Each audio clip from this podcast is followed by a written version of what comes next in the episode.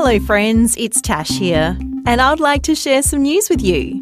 Today's Friday, and the date is the 23rd of August.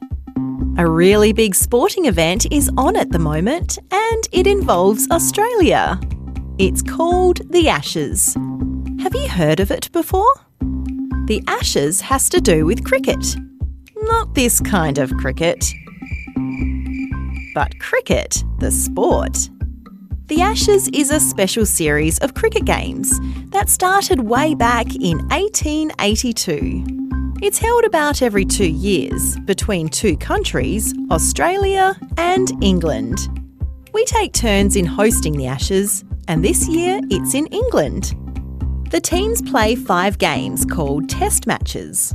Whichever team wins the most are the winners.